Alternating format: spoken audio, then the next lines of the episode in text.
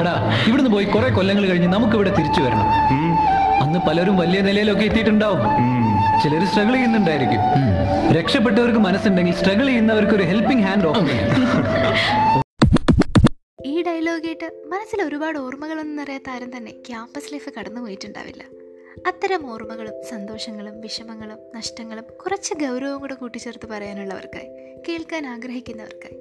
May stories അവതരിപ്പിക്കുന്നു. Voice of MACE Hey, hello everyone. This is Arjun Jan. You are listening to Voice of Maze, powered by Maze Stories.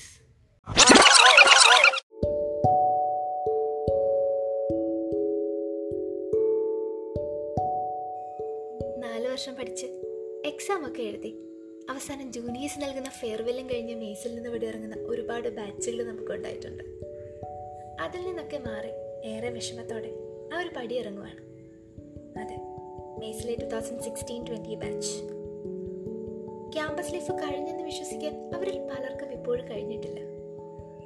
Voice of MACE powered by May സ്റ്റോറീസിന്റെ ആദ്യത്തെ സീരീസായ ആ ഞാവൽ മര തണലിൽ ആദ്യത്തെ എപ്പിസോഡുമായി അവർ നിങ്ങളോടൊപ്പം ചേരുന്നു. Stay tuned. This is Arjan on Voice of MACE powered by May story